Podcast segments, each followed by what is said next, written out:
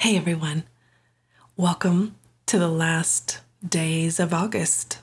Remarkably, that has already arrived. If you're in the Northern Hemisphere, we are tipping into the autumnal season, which I love. I have always loved that. So many people I know really, really savor the season that is upon us. And I hope wherever you are enjoying first harvests and ever increasing fuller harvests. And I hope you are well. Last time we talked about practical steps for invoking the imagination. And I wanted to check in with you on that, which I'm going to do here in just a second and tell you what's been happening with me since teaching what I need to learn. I tell you what, that seems to be the story of my life, just continuing to teach what I'm learning. And just all these little pointers and tips keep flying into my view and into my world since we even chatted last podcast. So I'll share all that here in a moment. But let's first set the stage, because we are already in the next new moon phase. This cycle will reveal the harvest moon just remarkably again. I just can't believe that's already here. But we are going to slow things down and savor. And in fact, right before I came in to do the podcast here today, it started to rain, and I snuck out on the porch and just sat with that for a bit. And there's just so much to do, isn't there? I mean, don't you find that, like, if you start making lists and checking things off and being part of everything you want to be a part of, for me at this point in my life, it's crazy making, because there's so much I want to engage with and enjoy, but none of that at the expense of being and sanity. And so what to do in that circumstance. And I just find that I think this is something that's arising from within me, is I just increasingly keep like putting that on the universe's to-do list, if you will. Like, I just keep dropping into the moment. And I guess what I'm doing, if I were to put it into words, is asking for a higher intelligence to reveal the next thing to do, to enjoy all these projects and people and events that I want to partake in and contribute to. But I just don't want to do it in the old-fashioned make a list, make a crazy schedule for the week way. And I'm finding that that is giving me a great sense of peace, because my highest self, however you would like to frame that for your own language and understanding, you know, she knows the fullness of the life that I am immersing myself in psychologically and externally, and what my dreams are and what my intentions are. And she knows how to do all that in a way that unfolds, instead of me like racing around trying to get everything done. And so just slipping out on the porch there, I just reminded myself of that. I'm like, just be here right now, and then go do the podcast, and then we'll see what bubbles up. So I'm leaning into that. If that's helpful to you, awesome.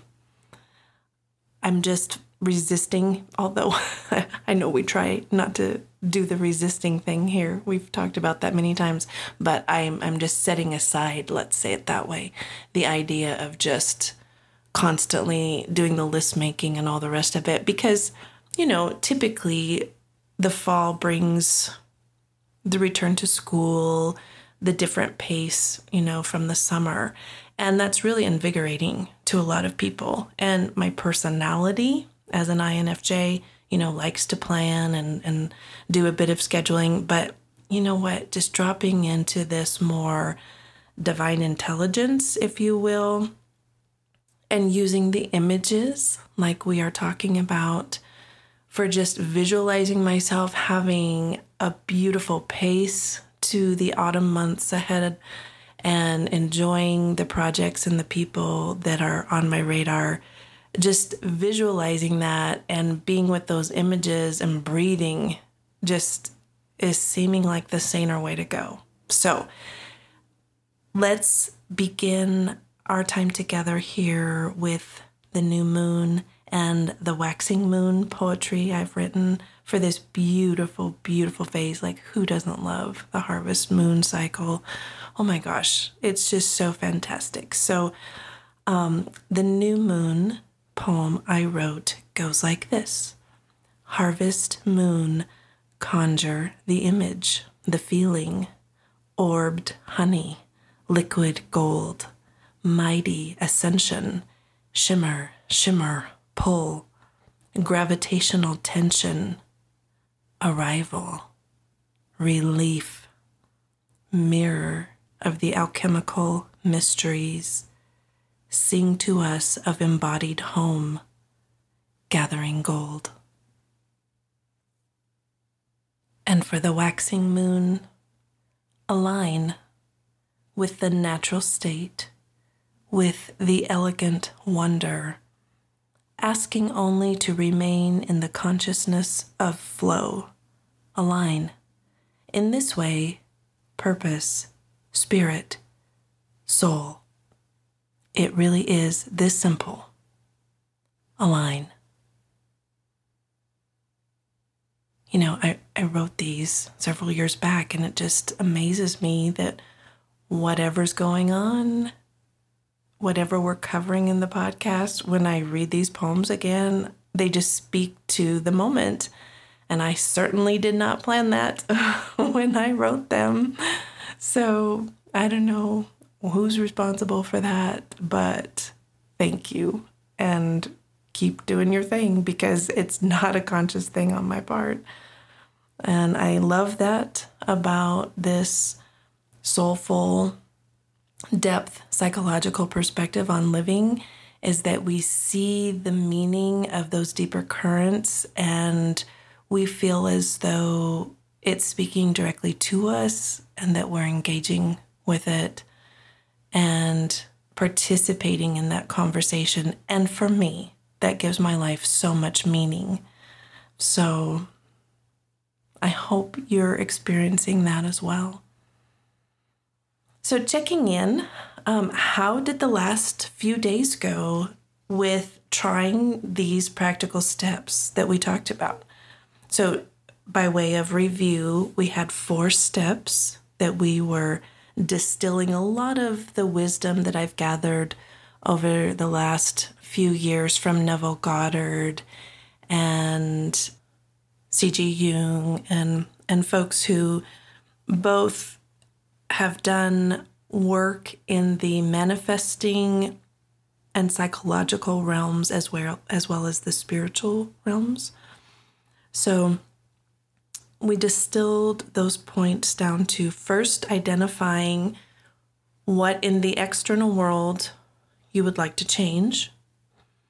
And instead of going about a plan of attack, number 2 is creating an image for that. And remember, an image can be a visual image, which it often is, but it could be anything. It could be a song, it could be a texture, it could be a taste, it could be a scene in your mind, it could be a memory, it could be a lot of combinations of those things, but an image that is speaking to you about the arrival state of that shift. So in other words, like I mentioned last time, if you were dealing with a health issue, your image would be about that perfect state of health or how you were feeling, knowing that is completely resolved, completely taken care of. So that feeling, that image. And then 3, which is really important, and for me, tricky, is then to forget it. And I had a great bit of wisdom you know, find me in the time since we've spoken, which I'm going to share with you in a moment, about working that muscle, about forgetting it, because that is an active ingredient. We have to lean into the faith of this new belief system. And I don't mean faith in abdicating responsibility, oh, the gods will take care of it. We are co-creating, I would offer, by intentionally then releasing. So that's important, because I think, you know, there are some folks who engage in what I would call spiritual bypass, where they just sort of throw their hands up and say, you know, whoever's going to take care of this, God's going to take care of this or whatever. And that's not what we're talking about here.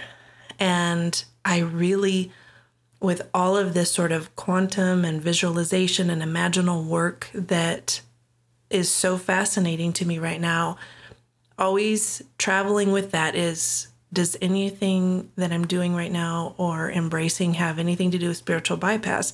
Because I think it's something to really be aware of.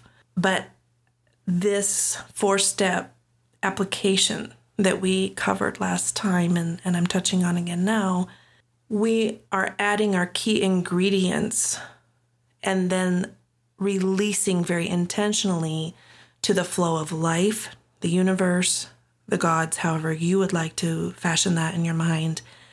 That is an active ingredient. And so it's not just throwing up your hands and just saying, well, whatever. No, we've done the work. We've identified, we've gotten specific.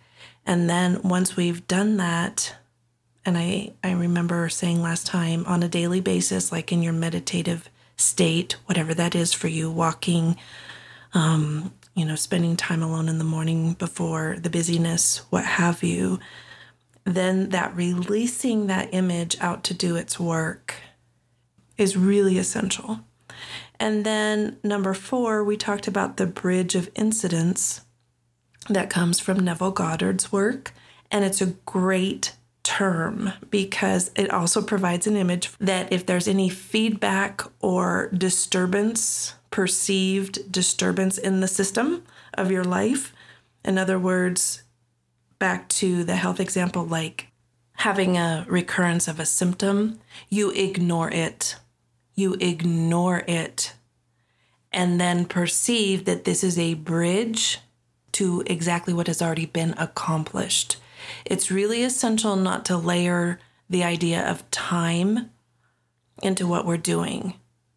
So we don't want to put a time frame on it, nor do we want to create more time upon experiencing the arrival. And I know that probably sounds paradoxical, but what we want to do is when we release that image, know that it is already accomplished right then, instantaneously, in the ways and means of the divine, you know, web out there doing its thing. And I get time and time again in my meditations and in just really synchronistic and creative messages, whether I'm reading them or listening to them, or they're just finding me in my daily life or in my dream life, I really get the sense that the universe loves like sorting this stuff out, and it likes sort of doing the miraculous, and we got to let it do it. That's its joy. That is indeed its joy, is to like come at us with a solution out of the frickin' blue. I mean, I love that. And so we've got to let the universe do it. And if you think about any person's story, when they're telling you about the moment when the chips are down and they're at their most despairing moment, the miraculous just comes through in a way where our hearts all lean into that story. And we do that because we know that's really how this works. So I love being part of that. And I will not lie to you. That is my challenge, is I believe this. It's the only thing that makes sense to me anymore, given how to create things in my world. this is the only means that makes sense to me anymore. So it's not about believing. It's not about my inability to be specific. I've done a lot of inner work about what is really important to me in my life. The challenging thing for me is allowing the universe to shower me with its blessing. And that's what I wanted to share with you today, because my last week has been really filled with this inner discipline, because I am doing this. I am teaching what I'm learning right along with sharing it with you. And I'm putting it into practice. And like I said, a bunch of helpful hints came at me. Again, that's the universe speaking to me by my way of understanding that and giving that meaning. A lot of helpful information came my way about tweaking what we talked about, these 4 steps. And Jose Silva, his work with the Silva Mind Control Method. Don't make that a scary term. It just means, you're training your mind to drop into the meditative state where you have more access to the divine template as opposed to just the noise that's going on in the beta state of mind. So I'm not an expert on all of these states, but right now you and I are in beta because we're talking about concepts. And so we're sort of in our intellect. And when we're in a more relaxed state, maybe like daydreaming or something like that, alpha is like 7 to 14 cycles per second. And that's more relaxed than beta. But it's like you're still engaged and you could still have a conversation with somebody. But you're in a slightly more dreamy place, I guess. And I don't mean that in the pejorative sense. I mean, you have access to those other dimensions. And the Silva method, which you can easily Google, there's all kinds of great information out there on it, talks about how to train your mind to sort of go into these alpha states when you need to problem solve, when you're in the midst of a negotiation or a conversation that you feel would benefit from having that greater intelligence speak to you while you are navigating, the external world. It's like having a foot in both worlds, if you will. And then the Silva training methods go above and beyond that, down into theta and delta states. So I can't recommend that enough, because it's come up for me several times to check that out. And just the little bit I've done in the last 7 to 10 days researching the Silva method has been invaluable in helping me strengthen my approach and the way I am framing the steps that we talked about last time. So I highly recommend that. And just a little note about who Jose Silva was. He was not like this formally trained psychologist or anything. His story is really cool in that he was a radio repairman, and then he got really interested in psychology. And I love the stories where just quote unquote ordinary people stumble on to really important psychological and spiritual concepts, and they keep following it. Because for me, that adds efficacy to things. And it's not because I don't value science or academia or the scholarly approach or things like that, but I have always had a very strong inclination that all of this work that is exciting to all of us, if you're following this podcast or if you follow these threads, this belongs to everybody. This does not belong to only the people who can go to fancy schools and learn about this. Fancy schools are awesome. I had the great fortune of getting to attend Pacifica. I mean, I feel deeply blessed about that. But this belongs to everybody, and this is accessible to everybody. And I've always had that servant's heart about this work, because I've met a lot of people in academia that don't have that approach. And it really bugs me. You know, that's something I don't resonate with. And it's, I don't know, it feels off-putting to me that, you know, that this knowledge, these concepts should be sort of hoarded or, you know, just reserved for academia. I just, that's not my thing. So I love that Jose Silva was basically, quote unquote, a layman, servant's heart kind of guy, and just kept following this, and it kept revealing levels to him. And then with the studying he did do, you can read all about that on the Silva Method website, about different ways to train the mind. Again, just from a very practical father's approach, trying to help his kids with their schoolwork. So I love the simplicity and the accessibility of his method. And if you have ever heard of the company called Mind Valley, the creator and CEO of that, his name is Vishen Lakhiani, and he's super cool too. And I've always felt inspired by his work or his seminars or his YouTubes. And he does a lot of partnering with the Silva Method way of doing things in terms of reaching imaginally into the psyche and creating change and creating manifestations in the external world based on reaching into those deeper levels of mind. And so both of those people, Vishen Lakhiani and Jose Silva, are excellent, excellent resources in my estimation. And I love that they have collaborated together on advancing this work for everyday people. Even though Jose Silva has passed, his family continues his work. And so, you know, check out those resources at Mind Valley or the Silva Method and see if that's helpful to you.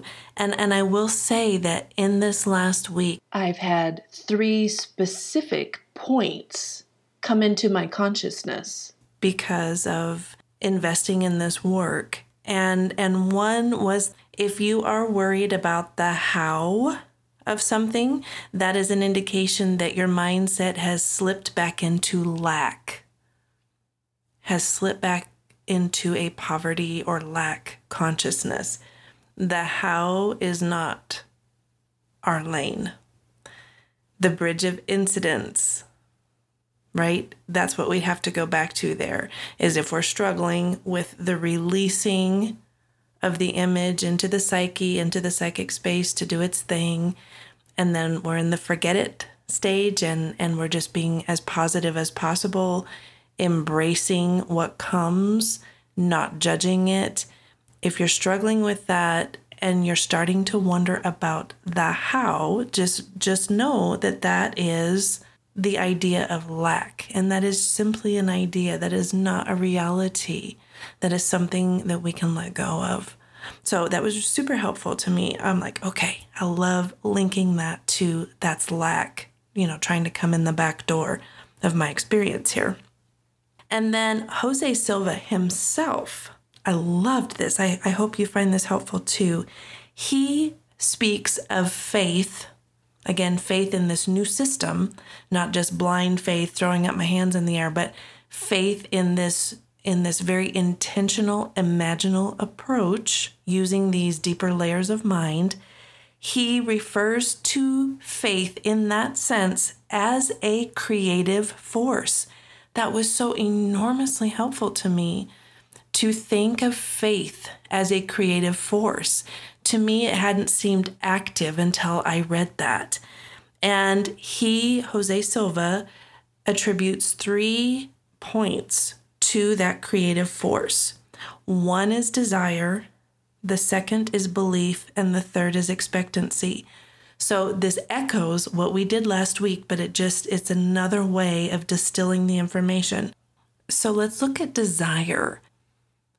That is a loaded word for a lot of people, because earlier on in our spiritual walks or our depth psychological perspective, desire can sometimes be linked to being a narcissist or whatever.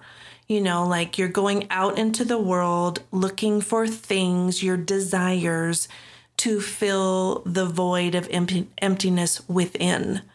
And once we've done some work, inner work in that regard, and we're conscious of not seeking external things to fill something that is perceived as a void on the inside, then I think we need to come into a new relationship with the term desire. Because if we're not using external fixes to pacify the ego, we must have a desire in order to come into this mental space, use the imagination in the way it was intended for us to use. So if the word desire is triggering to you in any way, and I think there is a lot of even religious training about that, even, I would argue, the Course of Miracles, which I studied a bit in college, and not because I grasped all of that in college, but that's when I was first introduced to it. And it's a remarkable, remarkable study. And I really honor it. Having said that, I think we have to be really clear that, for example, Marianne Williamson, whom I adore, she talks about in one of her lectures based on the Course in Miracles. I remember it vividly because I listened to her lectures a lot during that point in my life. And if you don't know the greater context in which she was speaking, I remember her saying something to the effect of, you know, if you were in a counseling session with your beloved or whatever, and they turned to you and they said, what is your desire? And she kind of had a funny response to that, meaning humorous regarding to the audience. And she said, to leave this room.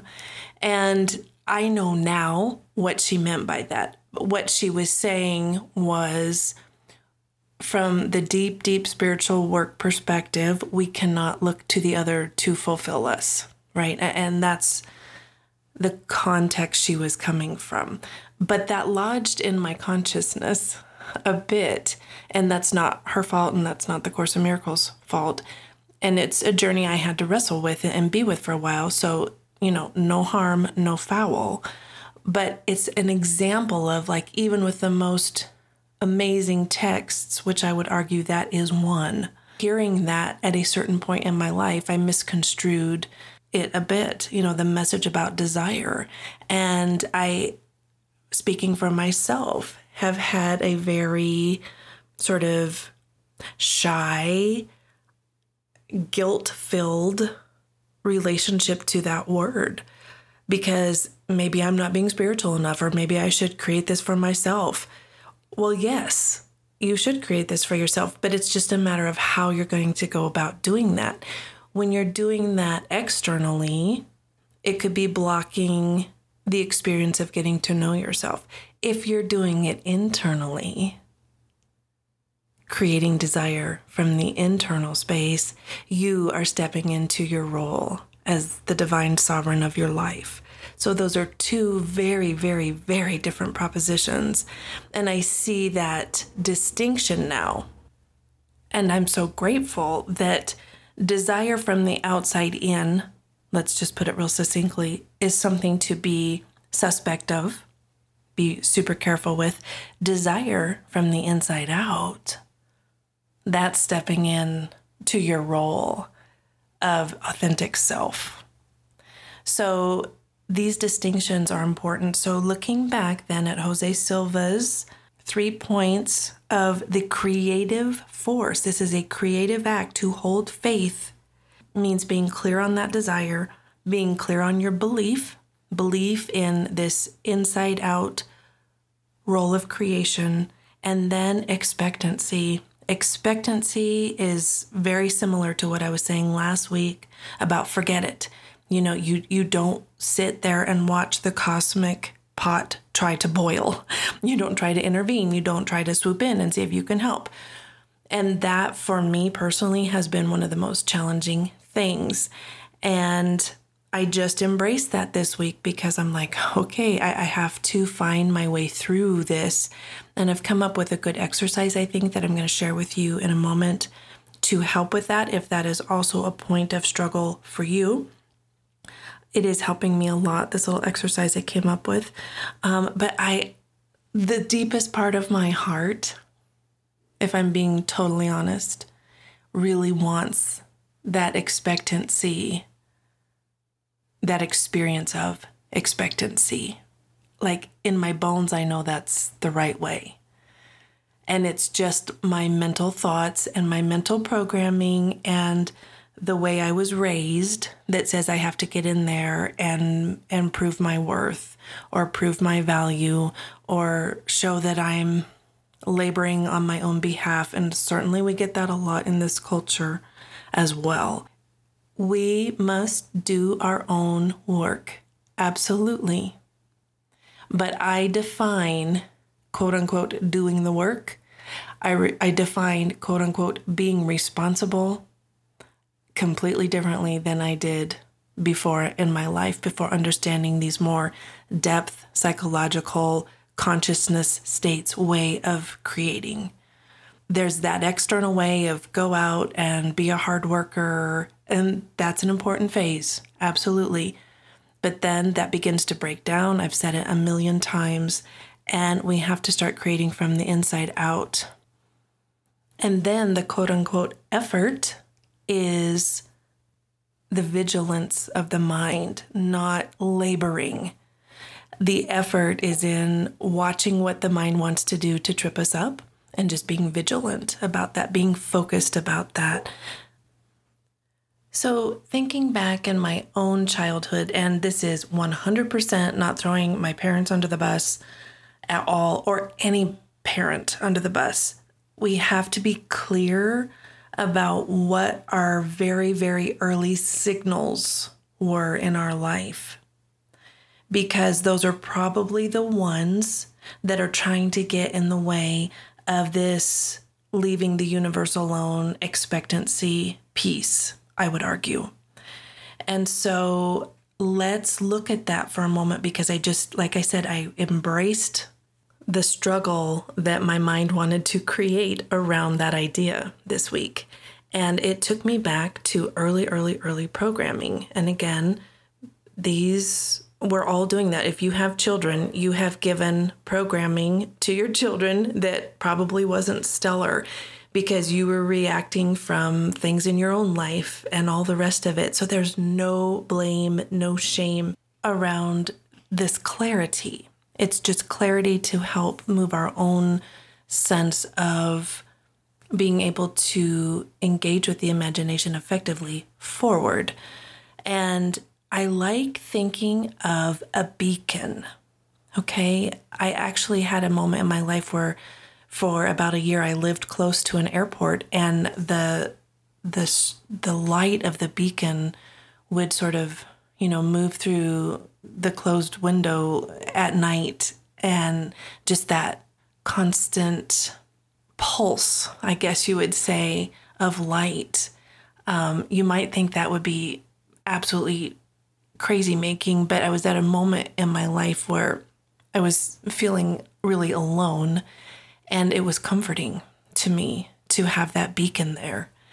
And so it was a beautiful image that just popped into my mind this week, thinking about how I could get out of my own way and let the universe do its thing while I lived in that beautiful resonant space of expectancy.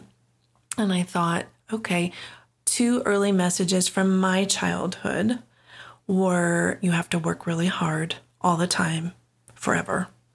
And God, the universe, whatever you want to call it, that goodness applies to everybody but you. Now, those weren't messages that they gave to me as a child, but those were messages that were deeply instilled in them. And so I picked them up.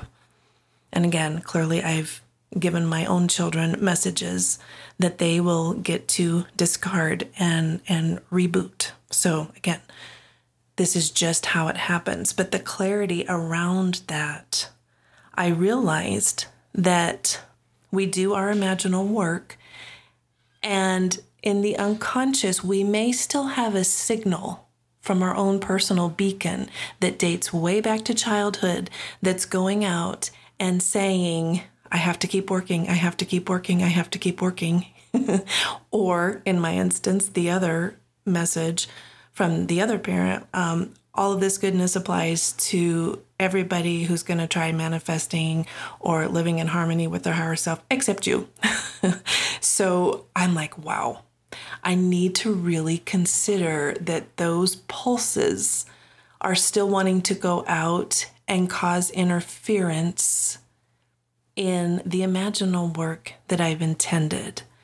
So as Eckhart Tolle says over and over again, the awareness of that is more than enough. I have awareness of that. And so then I had this amazing idea, this epiphany in the past few days, that I thought, oh my God, if I were to calculate the amount of energy that has gone into working hard my whole life, externally, internally, spiritually, what have you, and thinking or hiding from the really deep fear that maybe all this is going to apply to everybody at Mind Valley and Jose Silva's company and everybody else but me.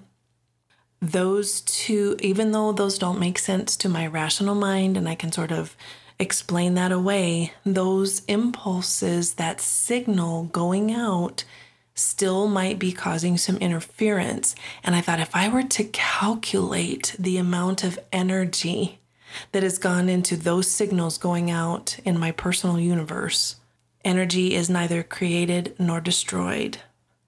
I would like to recapture that energy, which is massive, and put out a new signal.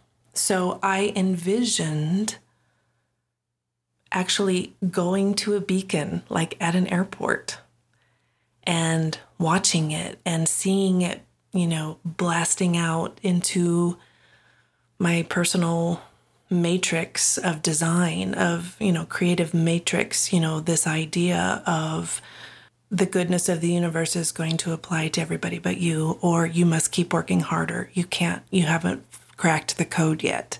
You know, you can't relax.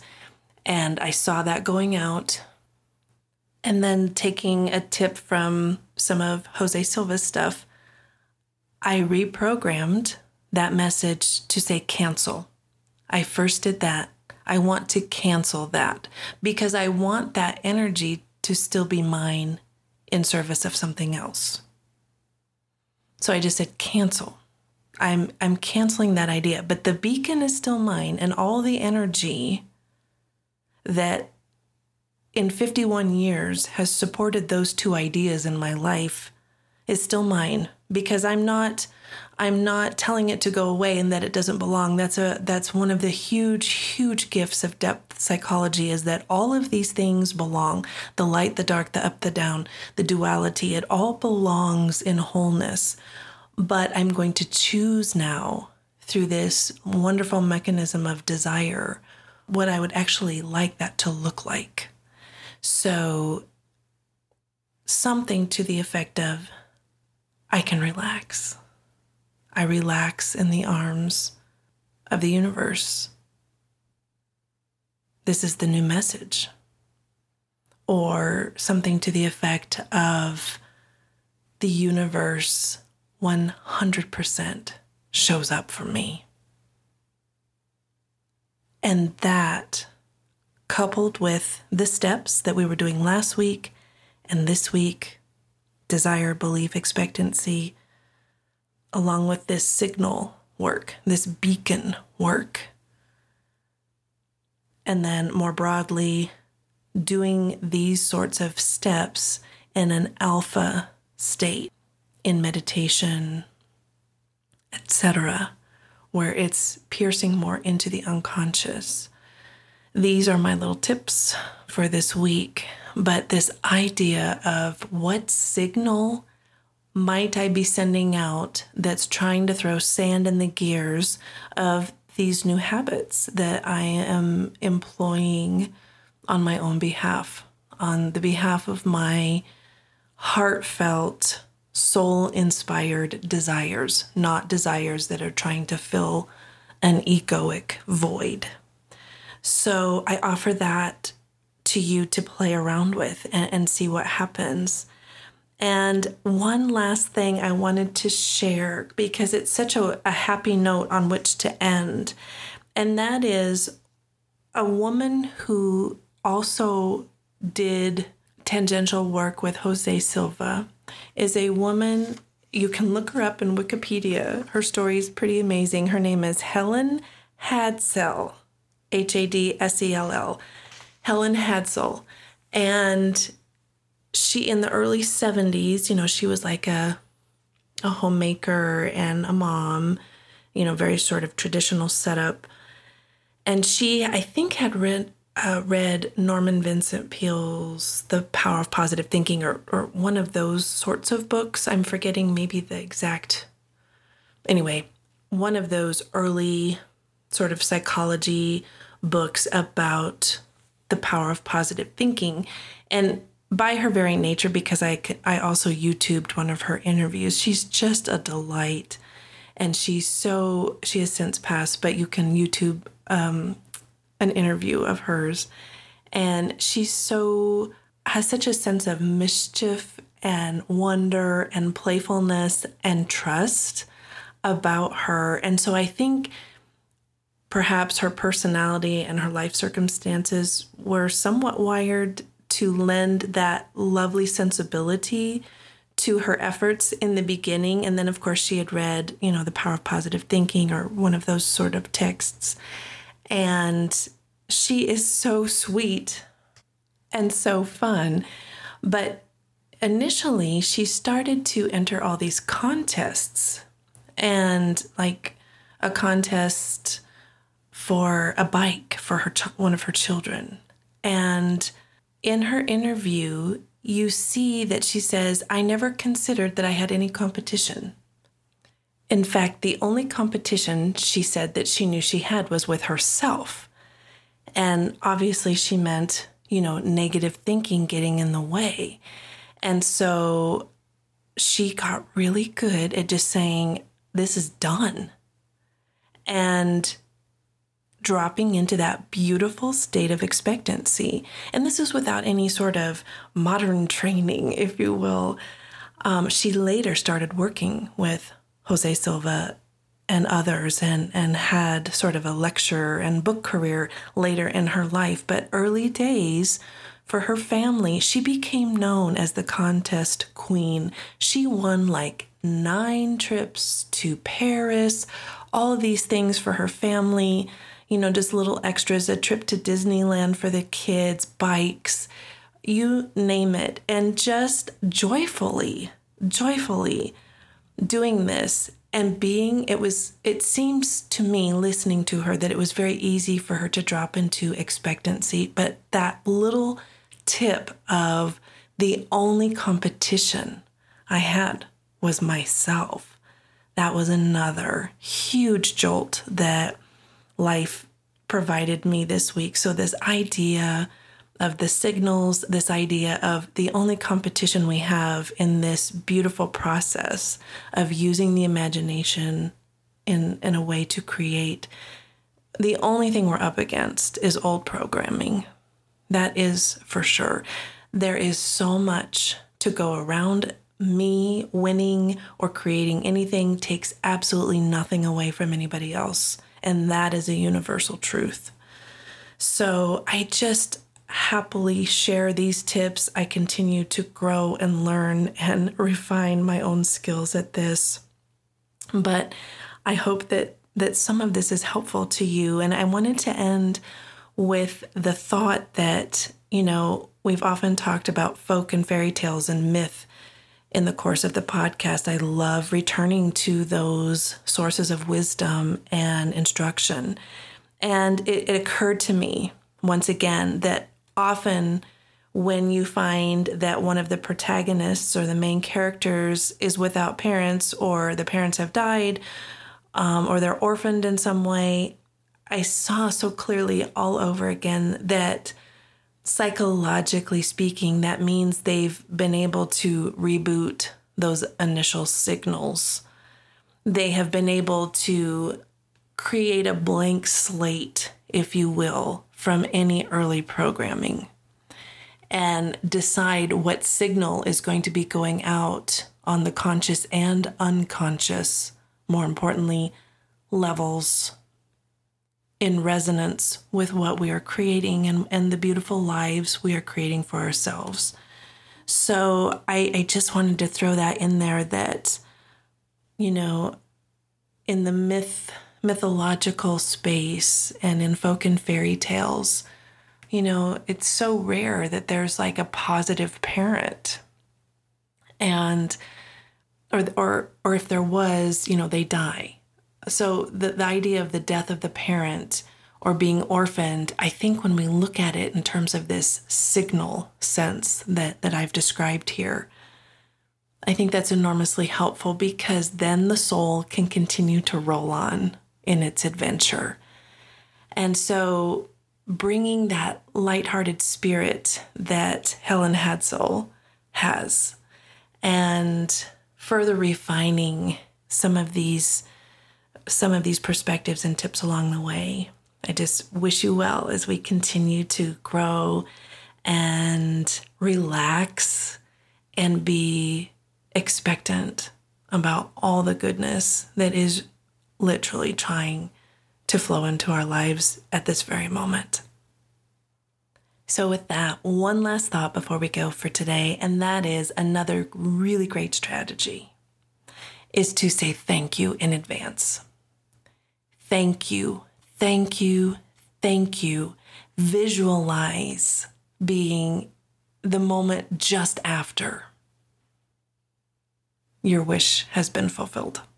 Your image has come alive in the external space, and thank the universe, the gods, the higher self, whoever, for their beautiful assistance in this process. Thankfulness, I think, is also a beautiful accompaniment to expectancy, and we can all do that. And I just liked that idea. It's kind of a riff on gratitude. You know, I really believe in being in a state of gratitude, but I like this somehow better because it's like, thank you for this thing that I already know exists and is already on its way. And I'm just about aligning with that. So thanking in advance that it is a done deal, I think, is enormously powerful. Thank you for traveling with me. I wish you well. We will speak again very soon. Enjoy the harvest season. And until next time, take good care.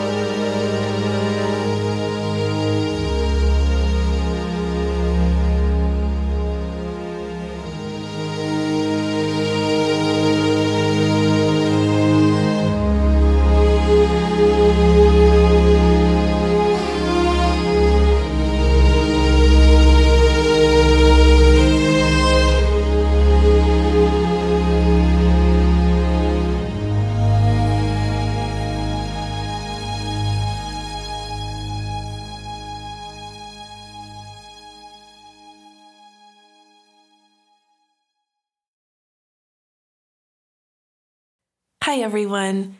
If you're enjoying this podcast, remember to hit subscribe so you don't miss a single episode. And if my work is nourishing your heart and imagination, consider supporting the Apothecary Podcast. Just follow the links to make a contribution. And for the full scope of my projects and offerings, including my weekly newsletter, visit lauriegreen.net.